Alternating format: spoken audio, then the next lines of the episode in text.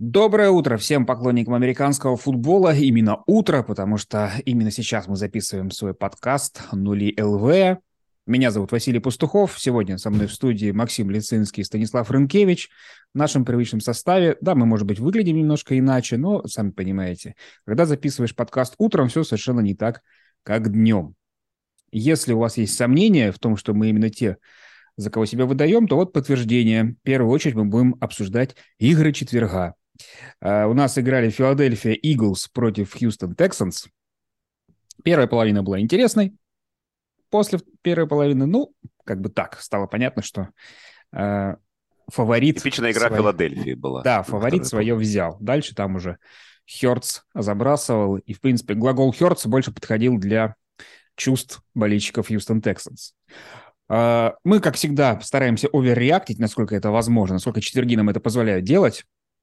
И поэтому первый мой вопрос про Eagles. Вот э, разнообразные рейтинги сильнейших команд НФЛ сейчас на ESPN, на Bleacher Report, да даже на sports.ru в консолидации с First and Goal на первом месте Buffalo Bills. А почему не команда, у которой э, ни, одной, ни одного поражения? И, может быть, не будет ни одного поражения вплоть до самого конца регулярного сезона.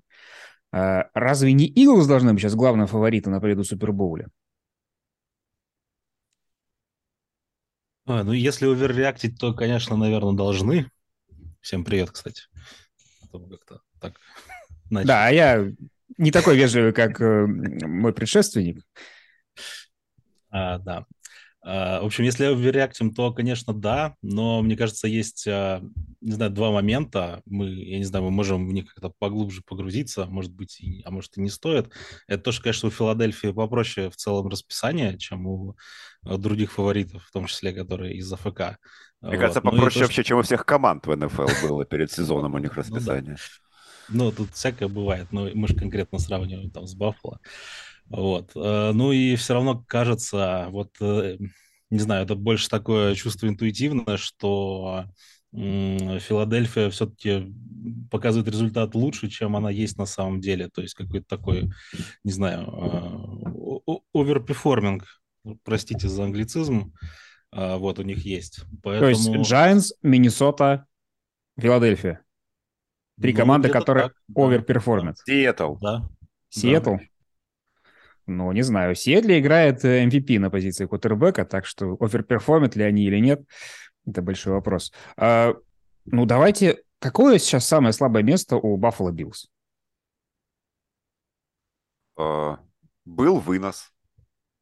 И он уже всплыл. С, Хайн, с, Хайн, с Хайнсом, не знаю, ну, наверное, также останется. Просто, опять же, больше пасовых комбинаций там будет на раннинбеков, чем выносных. Хорошо, а у Филадельфии есть более слабое место, чем вынос у Buffalo Bills?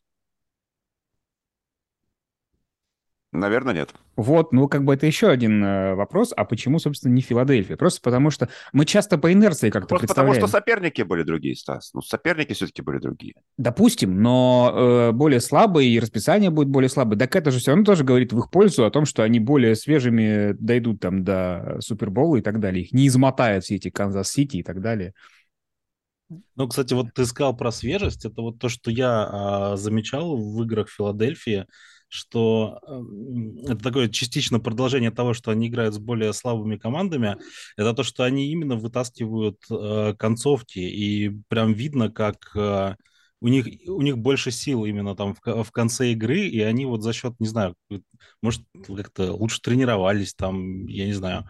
Э, мы, мы, помнится, вспоминали то, что сейчас вот эти короткие предсезонки, а у тех, у кого а, новые тренеры, она, по-моему, там Чуть подлиннее, да. Им, им дают, да-да-да. То есть, может быть, вот здесь в этом что-то есть такое. Вот. Э, Но осиряне так... первый год разве? Нет, второй, второй. Второй? А, ну, значит, я что-то дать немножко про это.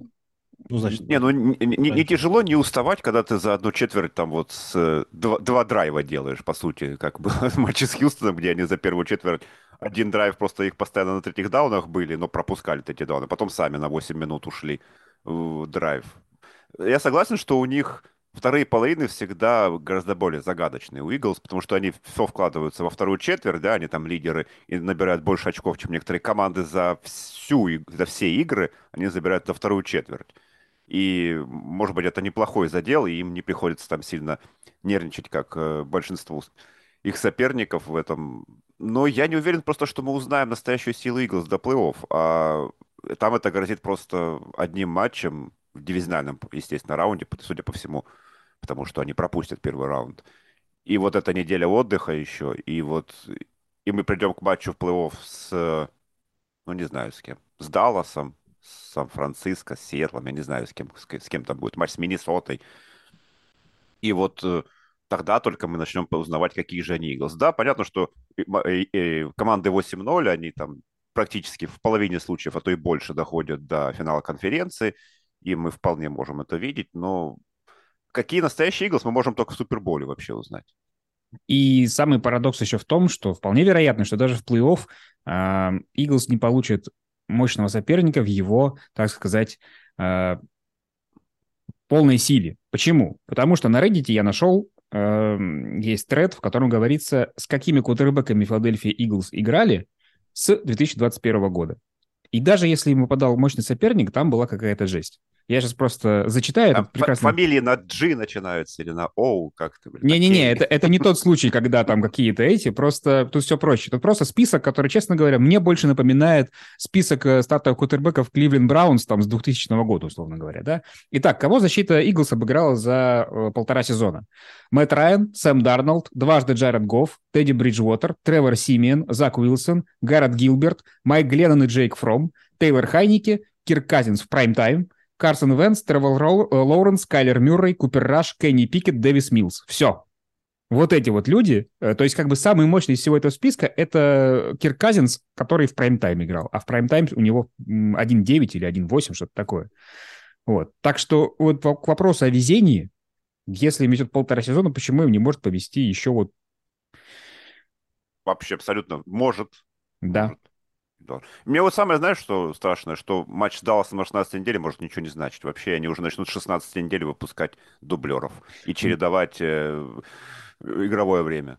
Да, хотя вот я, честно говоря, не очень люблю эту практику, а, потому что мне кажется, что команда выпадает из игрового ритма, когда у нее там больше одной недели боевика перед плей-офф. Ну, собственно, все команды Пейтона Мэннинга, как правило, этим страдали, и про это говорилось, что вот они а, заканчивали регулярку, как правило, очень здорово, и не только, не только у них был обычный bye week, у них был еще как бы вот заранее, они стартеров не ставили, поэтому к матчу плей-офф первому были уже разобранными. Ну, посмотрим, может быть, матч с Packers нам что-то хоть что-то покажет в этом плане. Если в Packers воскреснут вот до той недели. Да. А, хорошо. Э, следующее, что у нас можно по четвергу обсудить, это товарищ Дэмион Пирс. Есть ли другие претенденты более явные на лучшего новичка в нападении? Он, э, Леонид, он аж заискрился от этого вопроса, настолько Дэмиан Пирс. Простите, да. Вот. Э, потому что то, что показывает Дэмиан Пирс, ну, мне пока кажется, что это просто...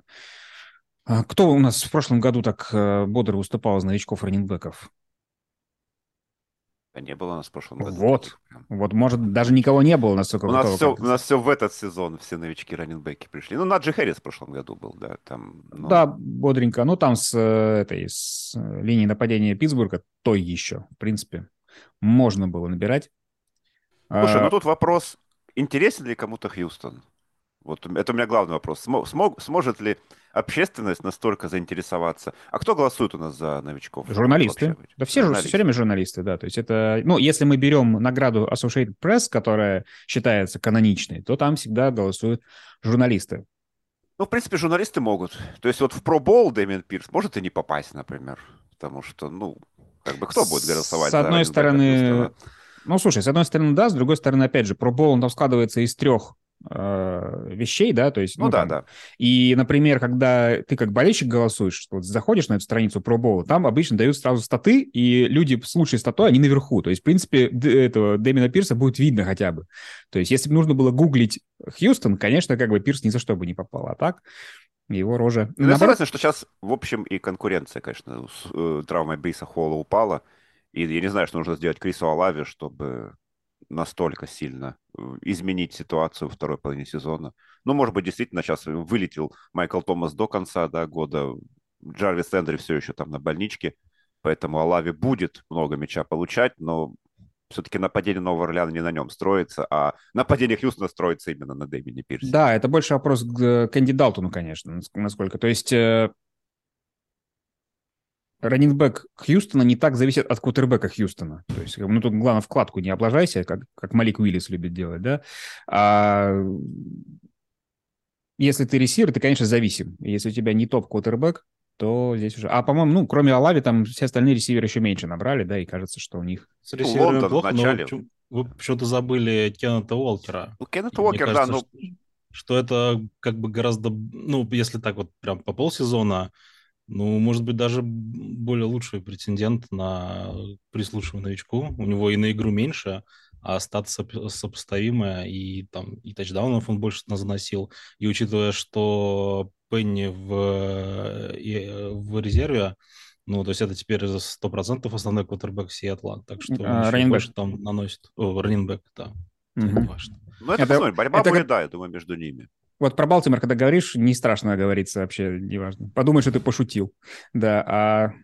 Да, Кеннет Уокер, подзабыл я его, но все будет смотреть по статистике. То есть чем хорошо, у Сиэтла больше шансов попасть в плей-офф, чем у Хьюстона. Они, в принципе, есть у Сиэтла, в отличие намного, от Хьюстона, намного. да. Вот. Но чем хорошие индивидуальные награды, это одна из причин, в принципе, помнить о существовании Хьюстона, потому что у них вот есть такой раннингбэк. Ну, просто, видишь, в, в этой статистике могут просто не писать про количество сброшенных захватов, в чем сейчас лидирует вообще во всей НФЛ. Там, да, Дэмиан ну, там да, все вот. очень, да, без адванста. Ну, опять же, э, для, если мы говорим о Offensive Rookie of the Year, журналисты как бы учитывают все, как правило. Так что здесь больше шансов, что у нас будет какой-то хитрый такой выбор, продуманный. Так, ну и последняя тема по четвергу. Можно ли называть, учитывая, как идет Филадельфия, Хауи Розмана лучшим ген-менеджером НФЛ прямо сейчас, ну и, в принципе, за последние, там, не знаю, ну, кстати, а, у нас же есть 10. премия же.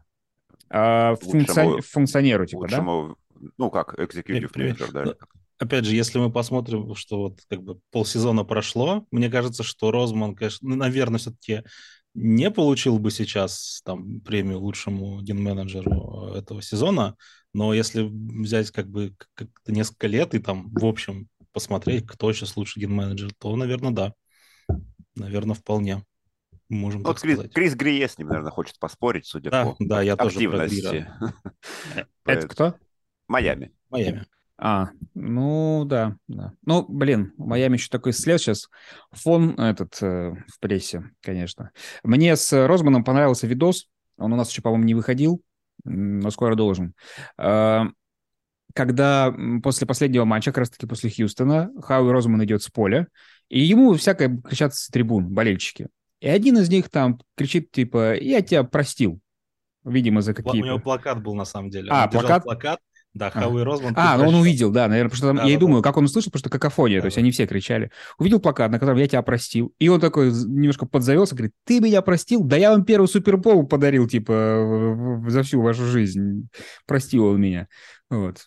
Такое нормально. То есть видно, что он сейчас на хорошем эмоциональном настрое. Вот, э, Я просто... согласен, что Розман собрал, конечно, команду за последние действительно 2-3 года, и выбор Херца, и доверие к Херцу, и то, как он его обставил вокруг, вообще невероятно. И обмен Эйджи Брауна просто грабежный абсолютно, как мы видим, да, по отношению да. к Теннесси, который, которых лишили буквально последний крошек хлеба, которые там были. Вот мне это, кажется, это сравнимо, это, это можно отчасти сравнить по ощущениям. Не, я не говорю сейчас не о, о ценности каждого там модного пика и так далее, но у меня было такое ощущение, когда э, Хьюстон трейданул э, этого в Аризону, а, э, а. Хопкинса. Хопкинс, да. То есть как бы ну, ну, да. уходит топ-игрок за не топ-компенсацию. Э, вот, и сразу резко усиливает какую-то команду, которая до этого, в принципе, смотрелась неплохо. Ну, вот так мы наконец-то употребили слова «неплохо» и «Аризона» в одном предложении. Я думаю, что это эксклюзивная вещь, которая больше не повторится. А, и, слушайте, ген-менеджерам ведь на самом деле... Вот мы часто говорим, что тренерам нужно давать время, да, и иногда сложно оценивать работу тренера там по какому-то короткому периоду времени. А, ну, опять же, там в Аризоне Уилкса, например, оценили за один год, да, там Кого у нас еще могут уволить? Ну, это... Урбана Мейера. Ну, ну, Урбан Майер сам себя оценил, да. Джош Макдэниелс, судя по всему, по одному году оценивается. Натаниэль Хекет имеет хорошие Хекет, шансы. Да. Вот. Ну, в общем, не всем дают шансы, а как бы, ну, в принципе, иногда, мне кажется, стоит. Просто давление результатов не позволяет это сделать. Но ген-менеджерам, возможно, нужно еще больше времени, потому что вот Розман сколько работает, про то, что он замечательный э, функционер, я помню, Намик Гейдаров, это один из основателей First and Goal, мне рассказывал еще вот когда мы начинали смотреть НФЛ, там, году в 10-11, потому что Розман, по-моему, уже тогда работал. Он только пришел как раз тогда. Да, вот. Но как бы ты не можешь работать такое количество времени так, чтобы у тебя всегда было замечательно. У тебя в любом случае будут какие-то провалы, и просто я к тому, что ген-менеджерам, наверное, ну, сложно ситуацию быстро провернуть как-то вспять. Ну, ты же не можешь устраивать там вот эти вот fuck them picks каждый год, например, если ты не, не лес снит. Uh, нужно больше времени, и как-то у тебя не так... То есть у тебя проходит одно межсезонье, ты выбрал игроков на драфте, когда они раскро- раскроются? Не все же выдают руки э, первый год хорошо. Вот, в общем, при оценке ген-менеджеров, мне кажется, нужно давать еще большую выборку, еще больше растягивать это время, и тогда уже можно о, чем- о чем-то говорить. Такой вот мой был спич. Ну, а они, мне кажется, очень часто привязаны к, э, к результатам тренера и как бы уходят часто парой. Вот. И э, у, мне кажется, в Филадельфии такая ситуация, что после того, как Педерсон ушел, получилось, что вот э, Сириане, он, по сути, такой протеже Розмана, и как бы и там явно кто, кто главный в этой команде. Вот, и там и, и по возрасту, и по влиянию, и по и годам, которые произошли. И вот, ну, когда такая ситуация получается, вот ты, у тебя вроде как бы и больше ответственности, вот, но ты и больше управляешь. Если ты с этим справляешься, то ты молодец, вот, и тебе больше респекта. Вот в данном случае Розман как раз таки, да, справился. Ну, на примере Аризоны мы вообще можем видеть, да, как э, ген-менеджеры пытаются на следующий год уже пытаться исправлять свои же ошибки, как это было с э, Роузаном, да, и не чураются подобных шагов, да, довольно-таки непопулярных, но это действительно позволяет как бы вот это растянуть чуть-чуть время, вот это, которое им позволено.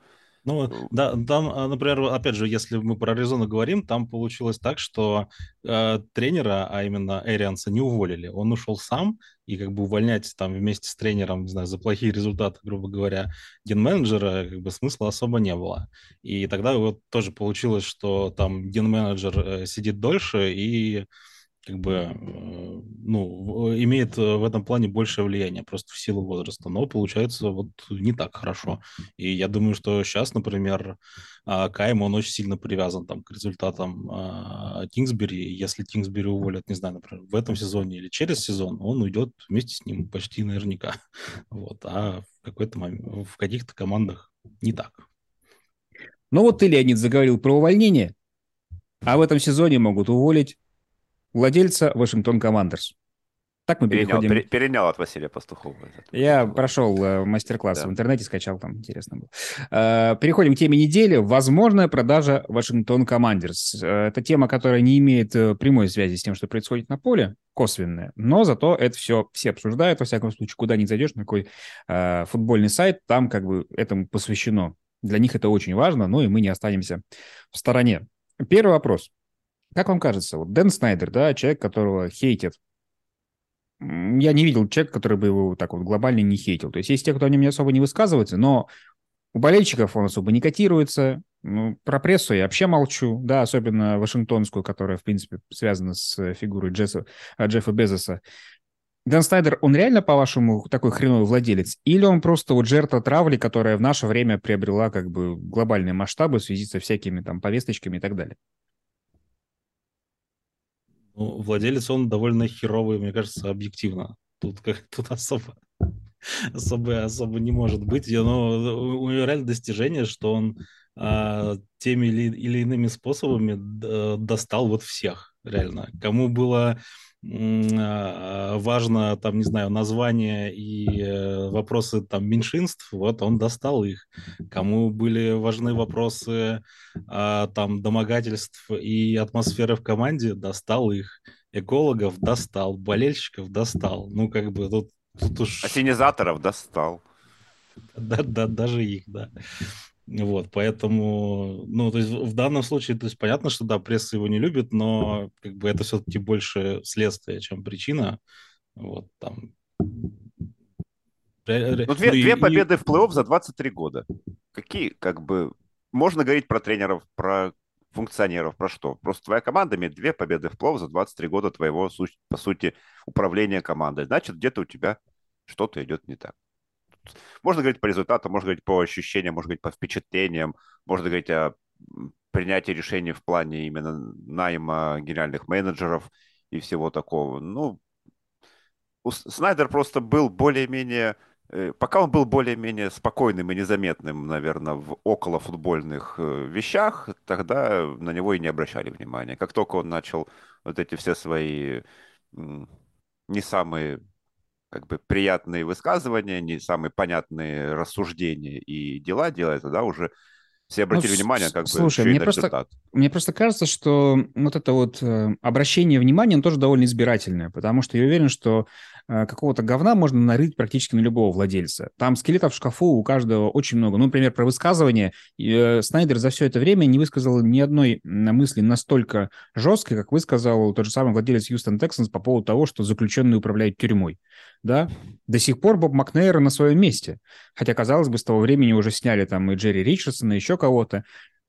И сколько вот, э, что меня больше всего поражает в этой ситуации, сколько не пытались э, Снайдера вывести с помощью проверенных схем, да, то есть как бы вот эти все скандалы там о сексуальных домогательствах в клубе и так далее. Это же, блин, обвинения, которые сейчас практически автоматически снимают людей. Но Снайдеру удалось с этим побороться, его до сих пор за это не сняли, потому что, ну, как бы создание токсичной атмосферы – это еще не то же самое, что как Ричардсона поймали, как бы вот он сам непосредственно там виноват был в этом, да. Вот. И вопрос, как бы, вот э, все это настолько мощно развивается, настолько все это, всем это интересно, не от того ли, что есть претендент, условно говоря, на эти самые Вашингтон Командерс. А если бы это был не Вашингтон Командерс, а какой-нибудь там Джексон или Джеггерс, который нахрен никому не сдался, да, да говори ты, что хочешь. Ну, пробила у тебя канализацию, ну ничего страшного. Ну, это, я думаю, по... имеет под, под собой какое-то, возможно. Я только, я только поправлю в ответ на Сириане, что Боб Макнейр умер 4 года назад. Ах! Вот. Да, это я, конечно. Ну, ну слушай. Ну, там, там семья Макнейр, да, по-прежнему. И, кстати, их К- тоже... Кейл или как его там зовут? Кейл, да-да-да. И их тоже все просят продать клуб Слушай, ну а фразу-то, ну фразу, значит, Кэл Макнейр говорил, значит, как бы, ну, в принципе, не... Потому что Боб Макнейр не мог ее сказать э, два года назад, потому что это было сказано во время всех этих протестов. Это было не да, два года назад. Да-да-да, это, это был он как раз. Кэл, тогда не, нет, не так страшно. Да, ну хорошо. Вопрос тогда, раз мы, в принципе, упомянули товарища Безоса, и тем более, что приходят сейчас новости о том, что он действительно раздумывает. Раньше это было так все а, на уровне гипотез, а что если Безос? А теперь как бы уже говорят, слушайте, а Безос действительно, чтобы его не особо обвинили, опять же, в каком-то белом превосходстве, взял с собой Jay-Z, Jay-Z у нас будет, видимо, эти афиши этой сделки, вот, и уже потихоньку продвигается. Безос для НФЛ это хорошо, это интересно, перспективно или как вообще? Ой, мне кажется, что не очень, если честно. Ну вот э, я абсолютно уверен, что Безос ну, покупает клуб не там ради лиги, не ради спорта, вот, а ради больше каких-то амбиций, может быть, там политических, ну, вряд ли бизнеса. Э, вот там уж особо нечего ему расти-то куда. Вот. А, и, и вот всякий раз, когда приходят э, люди, которые как бы не заинтересованы ну, непосредственно в развитии там, спорта и команды, это будет плохо. Вот. Плюс Слушай, ну, ну у них же у всех интересы такие, то есть как бы, блин, Шетхан там клинья подбивает все время к Лондону, да, то есть там есть отдельный владелец, который вообще там не бум-бум. Ну, то есть в Сиэтл Сихокс отдали все Питу Кэрролу и работай себе, там вдове уже не очень интересно все это и так далее. Ну, понятно, что там 32 человека, они не могут э, прям равноправно 100% управлять, там не в смысле статуса, а в смысле своего влияния. Все равно будут там кто-то, не знаю, 20% владельцев, которые будут решать 80% вопросов. Это, это как бы понятно. Вот. Но вряд ли Безос будет в этом плане таким тихоней, тихим владельцем, наверняка захочет там что-то поменять с причем там со своим количеством денег. И не, не очень понятно, что, из этого. Потому что, не знаю, сколько сейчас приходили люди как раз с амбициями, и у них вот именно Э, спортивная часть, спортивно-управленческая часть не получилась. Что Теппер вот с, а, с экспериментом с рулом, что вот сейчас а, а, владелец Денвера, Уолтон, по-моему, фамилия. Короче, владелец Рабо, Уолмарта. Рабо, Рабо Уолтон, да. Да-да, владелец Уолмарта тоже. Ну вот, понятно, что первый год, даже год не прошел-то, в общем-то, еще, но все равно все как-то вот все решения, которые были сделаны, там понятно, что вряд ли э, Уилсона как-то без одобрения владельца э, и такой контракт ему выдали.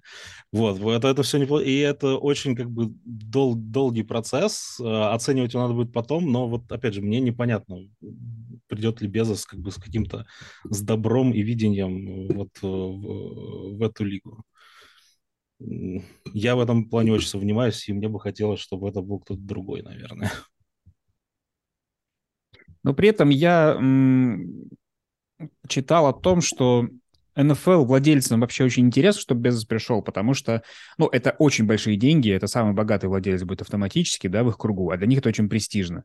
Но другое дело действительно, что Безос из тех людей, мне кажется, которые захочет поменять какие-то правила. Что ему эти там традиции? Тем более, что НФЛ, в принципе, к традициям это, относится так. Это, это ж вот, ну, вот сразу э, поднимает вопрос Безоса, там, да, много а, медиа, которыми он владеет. Собственно, это потенциальная там сделка с Амазоном, которая, ну, там, по-моему, четверги им про- да, да. продали, про- продают уже несколько лет. Вот, понятно, что будет расти влияние, вырастут э, как бы тоже доходы, но ты сразу оказываешься там в зависимости от а, почти одного человека. Но это смена кажется... Джерри Джонса на кого-то более молодого в будущем, наверное. Да, да, отчасти. То есть сейчас там Джерри Джонс, смотрящий в их комнате владельцев, теперь будет Безос. Мне кажется, что еще вопрос безопасности. То есть они понимают, что чем более влиятельные фигуры оказываются в кругу владельцев, тем менее лига уязвима перед там, вызовами времени, в том числе вот перед давлением демократической общественности, которая на, на лигу в последние 10 лет как бы обрушилась, да, то есть э, владельцев вдруг стали снимать по вот этому тоже там, по давлению прессы, э, постоянно приходится за что-то оправдываться и так далее. А если у тебя будет Безос с его деньгами, с его влиянием, то, мне кажется, отбивать эти атаки тоже будет проще несколько. То есть, Надо было больше... Илону Маску продать какому-нибудь. А слушай, вот я, честно говоря, вообще не исключаю, потому что Маск, судя по его э, ходам, не, ну сколько, сделка с Твиттером, она, конечно, не сразу прошла, но в целом, сколько, не знаю, когда в первый раз об этом заговорили, год назад? Ну, то есть это все произошло довольно быстро и очень радикально. То есть это, в отличие от многих э, крупных бизнесменов, крупнейших, да, Маск не осторожный чувак, он прям рубит. Вот. И поэтому, если ему придет идея, почему бы не купить какой-нибудь клуб НФЛ, вот, и тоже Теннесси начать... Или Хьюстон. Ну, это мы сейчас поговорим, какой именно. Э, то почему и нет? И тоже у нас будет очень много новых деятельных владельцев в этом кругу. Просто у нас есть владельцы, которые сидят потише и просто считают деньги, а есть те, которые вот стараются рулить. Ну, давайте, да, кстати, прикинем, какой клуб мог бы купить Маск, э, какой клуб, какому клубу тоже стоило бы расстаться со своим владельцем. Гринбею. Ты хочешь продать последний, последнее, что есть э, у штата в плане демократического управления, которое на самом деле... Кстати, я думаю, что это отчасти причина, по которой Packers не удается, например, вот отхватить какого-нибудь там ресивера, ну, таких мелких делах, потому что, мне кажется, им приходится э, внутри себя много с кем все согласовывать. То есть у тебя, если, если есть Джерри Джонс, вот он захотел взять себе это, он просто звонит, говорит, берем, упакуйте, а здесь, э, когда у тебя нет э, человека, который обладает всей полнотой власти, мне кажется, пока там ты позвонишь этому, согласуешь, потом с этим обсудишь. В итоге всех уже ну, разобрали. Ну, мне кажется, не столько не согласуешь, сколько просто нет человека, который взял бы на себя смелый ход. да, да. да прям какой-то такой. Слушай, я подумал, если при... Маск, Маск так любит давать свободу, то надо э, ему у Крафта купить Patriots и дать свободу игрокам. Особенно на, фоне, особенно на фоне того, что сейчас он немножко в э, маску, в смысле, встрял в эту тему с антисемитизмом, объясняет, что на самом деле не все так очевидно, да, и после этого выкупить клуб у Крафта, известного борьба за, э, борца за права семитов, это будет, это будет э, неординарно, прям скажем. Ну, так, мне, мне вот кажется, конечно, что вот, ну вот Титанам бы не помешала встряска какая-то вот на общем фоне. Просто, ну, команда опять вкат... Э, ощущение вкатывается в ту эпоху, когда они были мало кому интересны. То есть они позажигали года 3-4 и снова вот в середину десятых. Сейчас как, какую-нибудь встряску, какое что-нибудь такое было бы, наверное, весело. Пересмотреть полностью концепцию, может быть. Может ну, быть, перевести куда-то их. Ну, Seattle Seahawks еще у нас такой уязвимый в этом плане, потому что у них, как я уже сказал, да, у них владелец не очень ну, да. э, э, внимательно следит за всем, а Пит Кэрролл, ну, все-таки при всем уважении к самому бодрому старику из всех, которых я знаю, все-таки возраст уже так поджимает немножко, и Кэрролл вряд ли будет там работать еще последующие, не знаю, пять лет хотя бы, да. Вот, то есть кому-то придется брать этот набор. Но я надеюсь, что, конечно, Сихокс никуда не переедет, потому что Сиэтл – замечательное место, особенно для человека, который уже в 10 лет был нирванистом. А... Кто еще у нас? Э, там у нас всякие позиции сильны этих... Эм, Нью-Йорк Джетс, где Джонсон. Йорк. Ну, слушай, Йорки такие же, хватки. Ну, я, ну да, наверное, там, ну, условно говоря, мы Хьюстон э, упомянули же, да? Mm-hmm. Вот, то есть, я, мне кажется, это как первый на выход, вот это э, тоже по, под давлением скорее каким-то получится, вот. Ну и, наверное, не стоит забыть тех, где владельцы уже очень немолодые. Даллас Cowboys? Ну, Даллас, да, ну, те же Патриотс, да, то есть, как бы, ну, понятно, что там будет как- как-то это передано, но это всегда такой момент, вот как, как с Сиэтлом получилось, вот ушел, ушла команда там в, в семейный траст, и все. И как бы... Да, не хотелось бы, конечно, спекулировать, но когда Джерри Джонса не станет, это, конечно, будет э, колоссальное событие в мире НФЛ по всем направлениям. И, конечно, кому достанется самый прибыльный спортивный клуб мира, это будет очень интересно. Вот, может, тогда-то Маска подключится. Ох-охо. Но я боюсь, что даже у него, может быть, денег не, не хватит. Вряд ли Твиттер это очень прибыльная штука. Ладно, давайте поехали дальше. Свербящий вопрос. У нас он с прошлого подкаста в новом формате. Э, вот у нас Макс подготовился, а я, честно говоря, немножко подзабылся всеми этими штуками, так что надеюсь, что, Макс, ты сейчас наш вы, вытащишь. Я думал, ты хоть тоже, да, еще что-то придумал. Ну, сейчас я, может, так симпровизирую. Леня, ты не видел еще эту штуку у нас? В смысле, новый формат? Да. Э, ну, ввести я ее не смогу. Хотя вопрос у меня есть. Вот. Ну, давай, короче, сейчас, сейчас ну, Макс не... начнет, а там, ну, там разберемся. А, ну, я, я начну с, с, сразу с непростого. А, что выберете, Хьюстон против Дерека Хенри или Рэмс против Кайла Шенахана?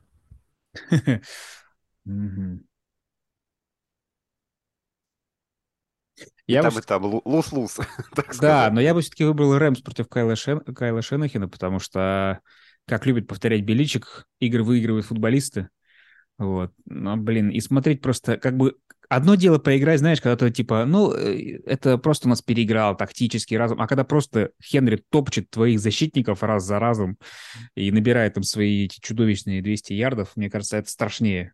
Вот, так что я бы лучше проиграл в Mind Games, одному из лучших э, тренеров э, современности. По крайней мере, можно в плей-офф э, против них выйти, да? Как минимум. А потом это дивизионное, дивизионное противостояние. А, там тоже дивизионное, блин. Ну, в общем, да, мой выбор проиграть к Шенахину. Так, а ты, Лень? Что, что для тебя проще? Ой, даже, даже не знаю. Ну, ну, не знаю, мне кажется, э, Рэмс же ты сказал, да? Э, ну да. Вот. Э, а, то есть Рэмс без Маквея, да, может быть? Вообще без, без всех. Вот, не, ну Шенкер же все-таки молодец, он же как бы может вытащить даже, тем более вот с Макафри сейчас, так что можно тачдаун забрасывать как угодно, поэтому. В общем, Хенри сразу нет. Да, лучше, лучше что угодно, чем Дерека Хенри встречать да. с защитой Хьюстона. Так, ну и, кстати, вот по поводу прошлого нашего, прошлой нашей темы, э, что выберете? Владелец вашей команды Дэн Снайдер или главный тренер Джош Макдэниелс? Э, если брать не конкретно привязываться к нынешнему времени, то, конечно, лучше Джош Макдэниелс, потому что это краткосрочная боль. На один сезон, может, может быть, да. А типа, ну, владельца ждать, пока он уйдет. Но вот именно сейчас кажется, что это уже не важно, потому что и Дэна Снайдера могут убрать так же быстро, как Макдэниелса. Вот, а в принципе-то Вашингтон а, в этом плане такая франшиза, ну, с историей там. Ну, в общем, все равно лучше Макдэниелс, наверное, да. Ну, я тут согласен, да. Тоже. Да, ну и тогда последнее. Удаление зуба без анестезии или играть против Тарика Хилла и Джелина Вудла? Нет, против Тарика Хилла и Джейлина Водла. Мне удаляли зуб без анестезии, я помню, что это такое. А тут как бы, блин, я не... мне кажется, что при, при всей их фантастической статистике, а если кто не знает, они сейчас оба в топ-4 по ярдам на приеме, и последний раз такое, чтобы они заканчивали, в смысле, ресиверы одной команды заканчивали в топ-4, это были э, Харрисон и Реджи Уэйн в Кольц, когда они дошли до Супербоула. Все равно мне кажется, что это не, не то оружие, которое невозможно остановить. Просто еще не все привыкли к такому фактору. Плюс и бросает им не Пейтон Мэннинг, извините. Так что я думаю, что в Майами еще будут с этим проблемы. Э, они просто не встречали хороших, хороших secondary. Вот, так что здесь шансов побольше. Кстати, сколько против Bills они набрали? Они же с Bills играли. А, ну, это, по первый или второй матч там. Третья неделя, вот Третья. сейчас я, кстати, гляну. Ну, это предсезонка еще, считай.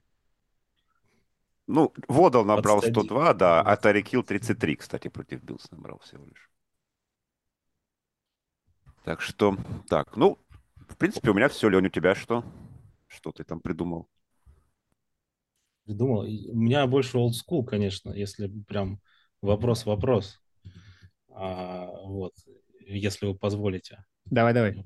Вот. А, у меня прям такой из, э, свербящий вопрос, тоже, кстати, про Майами и про то, как бы добьются ли они а, чего-либо со своей вот этой вот покупкой а, на, на рынке свободных агентов на дедлайне как раз. Вот, потому что сейчас очень много кто поехал с... А, по, точнее, не поехал, а покатил телеги про то, что ну все, теперь Майами с Чабом это придет Супербол, вот, э, чемпиона АФК 100%, а, вот, и, и мне очень интересно, насколько это все выгорит, а, вот, или не выгорит, как вы думаете? Такое, а, ну, по сути, all в общем-то, на этот сезон, причем с середины середины сезона. Окей, Леня нам просто предложил прежний формат э, да, этой да, рубрики. Сказал, что... ага. Ну нет, почему нет? Хорошо, Брэд, тем более тема интересная, действительно. Брэдли Чап э, в Майами и All-In, ну, мне, честно говоря, кажется немножко, скажем так, это ход Ва-банк для команды, которая не выглядит, что она готова идти в банк Я бы не причислил сейчас Майами. Это не тот же случай, как вот Bills, например, когда они, я читал о том, что Bills собирается взять себе Алвина Камару, там еще кого-то. Понятно почему. Блин, ну более готовых э, команд идти здесь сейчас трудно найти. Что касается Майами, то они не так давно, ну вот собрали вот весь этот как бы кубик Рубик, и мне не кажется, что это команда, которая настолько уверены в своих силах, настолько у них все отточено и так далее. То есть у них есть вопросы, они там по многим, многим статистическим показателям находятся в середине лиги. В отличие там от Bills, от Chiefs, которые в топе по большинству показателей. Поэтому Окей, конечно, Брэдли Чабб у них э, поможет раскрыться Джейлену Филлипсу, тому же самому, да, который сейчас кажется, что он может наконец-то взорваться и показать себя вот. Но мне кажется, немножко они переоценивают свои возможности, и хайпа там больше, чем реального уровня игры и амбиций. Ну, многие сравнивают это же с Рэмс и Воном Миллером, да. Думаю, опять же, такое предсезонное. Но Рэмс, наверное, действительно были более готовы в прошлом году, чем Майами в этом. С другой стороны, Майами все-таки более молодая и более разнообразная, как мне кажется, команда, чем были Рэмс. У них сейчас возвращается, кроме э, прихода Чаба, у них возвращается Байрон Джонс, которого, судя по всему, очень серьезно действительно не хватает их секондари, который там э, далеко-далеко э, по игре против паса. И, из-за, в том числе из-за проблем с пасрашем, у них и были эти проблемы с секондари, что Чап теоретически может решить. И действительно может раскрыть еще нескольких игроков, там того же... Господи, как же у них Детекла-то зовут? Молодого еще. Ладно. Уилкинс, ну, Уилкинс Если да. ты не помнишь, никто не помнит. Не, ну, Уилкинс, да, Филлипс, да, вот все вот это, весь Дилайн. И ну, а нападение, нападение, это, в общем-то... Я понимаю, что они хотят заскочить в последние два года Туа, да, по контракту новичка, потому что они дали контракт Большой Чабу, они дают, дали контракт Хилу, поэтому у них платежка уже потихоньку начинает переполняться, и контракт Туа с такой-то игрой, если он продолжится в следующее, ну, в следующем межсезонье вряд ли, а в течение сезона, может быть, следующего вполне, может быть уже заключен.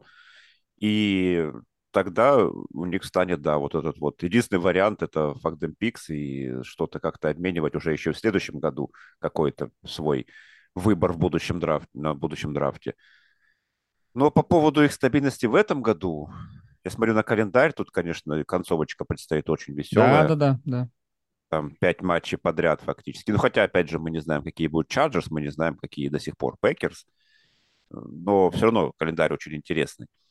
И ну, я думаю, в плей-офф-то они выходить, конечно, должны. По такой игре, по тому, что сейчас демонстрируют они в нападении, по теории их защиты, да, то, что возвращается Джонс, то, что вроде как все это должно как-то устаканиться, но как там будет в плей-офф, опять же, плей-офф НФЛ это такая лотерея во многом. Как нейтральный болельщик, я, короче, поддерживаю себя такие мувы, потому что это просто, ну, это повышает интригу, это становится интереснее, и ну, как бы я бы не, не настолько следил за драфт-пиком Майами Долфинс в будущем, как я буду следить за Брэдли Чабом в их составе, да. Но если оценивать именно шансы, то мне кажется, что, ну, это, возможно, не самый... Я не вижу Майами пока как команду, которая должна идти all-in э, в том же темпе, в котором идут другие команды. Вот, но я зато давайте за, за, э, за, э, закольцуем эту рубрику все-таки вопросом. Я придумал, тем более, что у нас тема э, отчасти сегодня была затронута. Что вы выберете? 30 лет сидеть в очереди на абонемент матча своей любимой команды или вы посещаете каждый матч уже сейчас, но два раза за сезон на вас выливаются нечистоты из канализационной трубы, которая прорвалась там. Не, можно по телевизору смотреть, пожалуйста. Um, ну, если учитывать, что это Сан-Франциско, а не какой-нибудь Старопольская Динамо, то, наверное, все-таки выберу. Выберу, ладно уж, стадион, отмоюсь как-нибудь. Отлично. А то в этом, если бы это было в Висконсине, то, знаешь, как будто все, все замерзло, идти домой. Замерзло сразу, да, отколол да. и пошел домой. Да, хорошо, спасибо. А, тогда переходим к самым безумным новостям недели. Непривычно будет, конечно, мне зачитывать свои же собственные заголовки, ну да ладно. Итак, началась у нас неделя с того, что жители города Уэстбрук, это в штате Мэйн, оказывается, хотели выбрать мэром города, у них как раз проходили, Джоша Аллена. Там стояли таблички по, своему городу, и на них было написано Джош Аллена в мэр. И далеко не все знали, кто такой Джош Аллен, и люди пришли в мэрию и сказали, слушайте, а почему у нас вот в бюллетене нет никакого Джоша Аллена? Люди вот за него хотят проголосовать, какой-то, видимо, хороший кандидат. Вот. Пришлось властям объяснять э, через свой аккаунт в Фейсбуке, о том, что, дорогие друзья, может быть, когда-нибудь Аллен и будет, конечно, политиком, но пока он просто квотербек Buffalo Bills, поэтому голосовать мы за него не можем. Во-первых, они не уточнили, какой Джош Аллен. Все забывают, что у нас два. Я понимаю, что все вообще забыли уже про Jaguars да. и второго Джош Аллен, но это, получается, двоевластие могло бы быть. Действительно. Поэтому нельзя такое допускать. Просто все забыли, все опять забыли про Джегорс. Чудовищно. Ужас. Это, они, это... Все, они, да, да. Не-не, ну, ну, прошу. Я про то, что всегда, если не в мэра, всегда можно выбрать в пробол. Причем обоих Джоша Фаллена. Да. А... Демократия в действии всегда все равно. Мне еще напоминает это махинации, знаете, когда ты приходишь, а у тебя в бюллетене однофамильцы, например, чтобы голоса украсть определенные. Вот, может быть, тоже. И, кстати, Джош Аллен... Самое главное на пеньках не проводить такое голосование, все будет хорошо. Да. Кстати, интересно, что в, в НФЛ при выборе в пробол так можно облажаться и выбрать не того Джоша Аллена. Там обязательно хотя бы, хотя бы за одну команду будут играть за АФК. Да. А сейчас уже не играют. Все равно какая разница. Не, сейчас Во- во флаг будут. Как раз обратно. А, да, там же не... Ну, во флаг поиграют за команду, что? Так, Эйджи Браун занес три тачдауна за матч, и его тут же позвали на допинг-тест. Это уже которая история, на самом деле, э, в таком ключе, что рандомный Рэн- тест... Рэндом такой, рэндом, да. Да. С другой стороны, там, оказывается, рандомно выбирать 10 человек с игры, с одной команды. То есть там, ну, сколько? Шанс один к пяти, что тебя выберут. Я бы Так, на самом деле уже... А? Куда, лучше, куда, куда меньше шанс, чем получить деньги, если поставишь на Филадельфию. Да, это э, э, рубрика «Мы все хотим быть Келвином Ридли». А, На самом деле, мне кажется, НФЛ уже давно было прекратить э, вот, э, валять дурака и просто объявить, что да, мы выбираем игроков, которые почему-то э, показывают огромную мускулатуру перед камерой, как было с э, этим, с Майлсом Гарретом, когда он показал, при- начал играть в коротком рукаве. Обычно был в длинном, все увидели мускулатуру и тут же взяли на допинг-тест. А когда его взяли в три раза в течение семи недель на допинг-тест, он сказал, что, наверное, НФЛ хочет меня клонировать. Ну вот. Почему Кстати, нет? может, может, МакЭфри промолчал, и его прош- после прошлой недели брали это на допинг-тест. Наверняка. Хотя такие, кто, кто белый? Да, ладно, не, не, не, не будем брать. Белый раннинбэк, что это, бывает такое?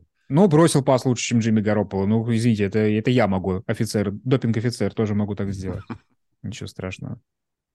Так, XFL обновила состав команд, и теперь они у, у нас, сначала пока у них, а потом будут и у нас, брахманы из Сан-Антонио. Что есть брахманы? Это такие, понимании. типа, бычки. быки. Да, быки. А, Я помню браминов из Fallout, из второго. Они там такие двуголовые были, мутировавшие. Сколько там, 8 команд в в XFL? Да, они как-то смешно очень... э, У них так получилось, что некоторые команды сменили город, а название при этом осталось. Ну, Ну. э, скала играется в новую игрушку. Вот, все, все, все, все, что про это можно сказать. Безос на минималках такой, да? Ну да, кстати, вот. Так, так все и будет. Ничего, через... э, В этом году точно нужно смотреть XFL, э, ну, в смысле, в предстоящем году, потому что мы будем хотя бы знать, кто будет... Чуть не сказал матом. Кто, будет квотербеком Каролины потом? Это мягко говоря. Кто будет потом унижать всех наших MVP и прочих звезд НФЛ из квотербеков? Как это делали Уокер и Хайники. Это драфт, но только на футбольном поле. Да. То есть так. А Один, один кто-то выйдет э, в конце концов. Голодные игры. Вот, да, да, да, Кстати, NFL. Голодные игры это был алья- альянс американского футбола, когда он развалился, и люди реально там ночевали на вокзале. Вот это были голодные игры. Какая-то у меня еще была мысль про это XFL ваш. Рахман. Ну ладно, неважно. А, Дальше. Латевиус Мюррей, герой Лондона, занес по тачдауну за две разных команды в одном сезоне. Конечно, уникальное совпадение. Были игроки, которым удавалось поиграть в Лондоне дважды за сезон, а это не так просто. То есть все игры в Лондоне проходят в октябре. А, То есть ты должен начать сезон в одной команде, в течение октября сменить эту команду, чтобы снова поехать в Лондон. Вот. Эдриан Питерсон делал так дважды. Кстати, у нас с Леней Анцифером совершенно потрясающая история с нашими Джерси. А, Он в свое время приезжал к нам в Петрозаводск на Супербол, и мы сидели в Джерси. У него было Патрика Питерсона, у меня Эдриана Питерсона. А потом так получилось, что Эдриан Питерсон перешел в Аризону, а Патрик Питерсон в Миннесоту, и наши, наши Джерси остались актуальными на какое-то время еще. Да, Потому что да. фамилии у них были одни и те же. Так, ну, в общем, Мюррей молодец, да, он не только э, съездил в Лондон, но оба раза занес по тачдауну, стал там героем этого матча, и очень забавно на рингере а, человек предположил, что, наверное, в Лондоне есть люди, которые думают, что Мюррей — это вообще один из немногих раненбеков в НФЛ, раз он вообще постоянно на каждой лондонской игре присутствует.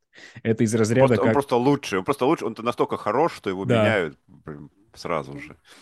Не, ну слушай, ему знаешь, теперь у Денвера теперь же благодаря обмену Чаба есть Чейз Эдмонс, теперь они такие должны подумать, ну что, Мюррей нам не нужен, должны спустить его в практис-сквад, из Мгм. практис-сквада его должны забрать Баконерс, он должен поехать в Мюнхен и там завести тачдаун. Мне нравится этот план. Тем более, это ну, будет просто история. должно Тем более, быть какие там раннинбеки в Баконерс вообще? Так в том-то и дело. Должно же хоть что-то интересное быть в Мюнхене. Блин, люди, когда увидели афишу сначала, небось, так обрадовались. А сейчас, Не, ну теперь тоже Джина Смит приедет. Как бы ну, справедливо, да. есть Будет на что смотреть. Хороший кутербэк на поле будет. Хоть А, один, да. И Опять нам напишут, что мы так хейтим Брэди. Блин, мы, мы без без, Василия. как без Пастухова держались столько времени, но все равно. Хорошо, и последняя безумная новость – это то, что Пэту Макафи запретили использовать логотипы команды НФЛ в своем шоу. Уже как бы уже вернули, вот. Но сам факт, сам факт того, что как бы, блин, ребята, ну как так можно? Ну, это же Fire. суперб. Оу. Да, да. Это вот. Потому что человек заплатил. Да, 4 миллиона долларов, охренеть за хайлайты, ничего Это- себе. ла- ла- Ладно у меня там игрушку на PlayStation забрать, да, Да. во время санкций. Ну, и фиг с ней, как бы. А тут 4 миллиона человек от- отвалил. Да. М. У меня, у меня другой вопрос. А зачем он сейчас спрашивал? Как бы? Не, ну они ж, они ж не мы, не могут вот так вот. YouTube просто. телеге Заблокирует твой ролик, вот и все. Да там не то, что заблокируют, там в суд подадут, небось. Вот. Это мы тут сидим за океаном и можем себе в телеге показывать все, что угодно вообще. Вот пусть у нас учится, Пэт. Да. Пэт, Не, ну это, конечно, хрень, да. И Ну, забавные у него вот эти картинки. Приходи на конечно. стажировку в First да, and Goal. нужна На будет 36. колоночка на First and Go. Приезжай. Мы даже будем переводить ее. Можешь оставлять голосовые, мы расшифруем. Я, кстати, Хорошо. думаю, за Пэта, за Пэта Макафи там петиции пойдут. Если даже что-то было бы не так, там настолько он популярен, настолько он приятен для большинства там, вообще болельщиков, зрителей, специалистов, что НФЛ скорее проиграла бы. Да, конечно. Ну, то есть, как бы понятно, что с нее как с гуся вода, но все равно э, настолько харизматичных, вышедших из народа и бывших игроков НФЛ э, в чем-то ущемлять Пантеров. пантеров, которые не просто люди, Которые люди. а сверхлюди, да. Так что. Окей, ну давайте с апсетами разберемся. На прошлой неделе мы опять все, вторую неделю подряд все сразу промахнулись. У нас прям лузинг стрик, такого еще не было. Поэтому сейчас у Макса 16,5, у Василия 15,5 и у меня десяточка. Первым у нас... Сегодня Леня, кстати, он уже так делал, он же выбирал за Васю, и он почему-то приходит, именно всегда э, замещает Васю, когда он выбирает первым. По-моему, в этот раз я тоже выбирал первым. А, Если что, у тебя есть опция подсказка, ну, бывает подсказка зала, у тебя есть подсказка пастухова. Ты можешь ее воспользоваться. И не обязательно потом выбирать так же, но если что, она у тебя есть. А, Ты зачитаешь варианты, да? Да, у нас, э, ну, у тебя есть в телеге, есть что есть. У Ну, нас есть для всех, как бы. Теннесси против Канзас-Сити. Слушай, я, наверное, даже графику сделаю для видео. Вот я для аудио прочитаю, а для видео по- повешу графику. Теннесси против Канзас-Сити плюс 12,5, Джетс против Баффало плюс 11,5, Каролина против Цинциннати плюс 7, Индианаполис против Нью-Ингланда плюс 6, Чикаго против Майами плюс 4,5 и Детройт против Гринбей плюс 3,5. Мне, конечно, не нравится вообще все абсолютно. Вот хорошо, что ставки беспроигрышные, так бы не, ставил. Вот, но я на самом деле хотел, э, думал сначала про Индианаполис, но вот думаю, ну мы же все знаем, чем это закончится. Задушат Беличи Келлингера, как бы вот как пить дать. А, поэтому а, прости, Вася, но пусть будет, не буду тебя слушать, даже не знаю, что ты там а, написал. А, я поставлю на Теннесси против Канзас-Сити. Отлично. Ну, если ты угадаешь, у Васи претензий не будет, потому что 12,5 это, это здорово. А Да, если но мы... нет, то он, он плюс три с половиной хотел всего лишь. Да, Тут Да, не так нет. уж сильно он оторвется. Ну, здорово, да. Мне, мне нравится подход, что, слушай, Вася, подсказка, да сиди ты там с своей подсказкой, ладно. Хорошо, теперь, а, теперь я. Я выбираю. Я поставлю на команду, которая горяча, против команду, которая периодически бывает, скажем так. Я поставлю на Каролину против Цинциннати за семерочку. Хорошая Э. ставка. И судя по выражению лица Макса, я хотя бы одну вещь уже выиграл. Я уже отнял у него что-то, что ему было ценно. Да, да. да. По, по мне, это был единственный upset, на который, мне кажется, можно было ставить. Ну, из таких, из заметных. Ну, а я, я тогда воспользуюсь подсказкой Василия Пастухова. Выбора, выбора особо. В Чикаго против Майами я не особо верю. В Индианаполис без Тейлора и с Эллингером, конечно, вообще нет. Ну и Джетс. Нет, спасибо. Поэтому Детройт против Гринбей. Хоть и маленькая маржа, но вер- вероятность этого, в принципе, вполне, вполне существует. Ну и хорошо. Сегодня, в принципе, уже какие-то вещи будут понятны, какие подсказки сработали, какие нет. А, Для вас этот подкаст сегодня не вел Василий Пастухов. С нами не было сегодня Станислава Рынкевича, за- зато был Максим Лицинский и Леонид Анциферов. Услышимся с вами через неделю. Счастливо, пока. Всем пока. How do we feel about victory? Oh!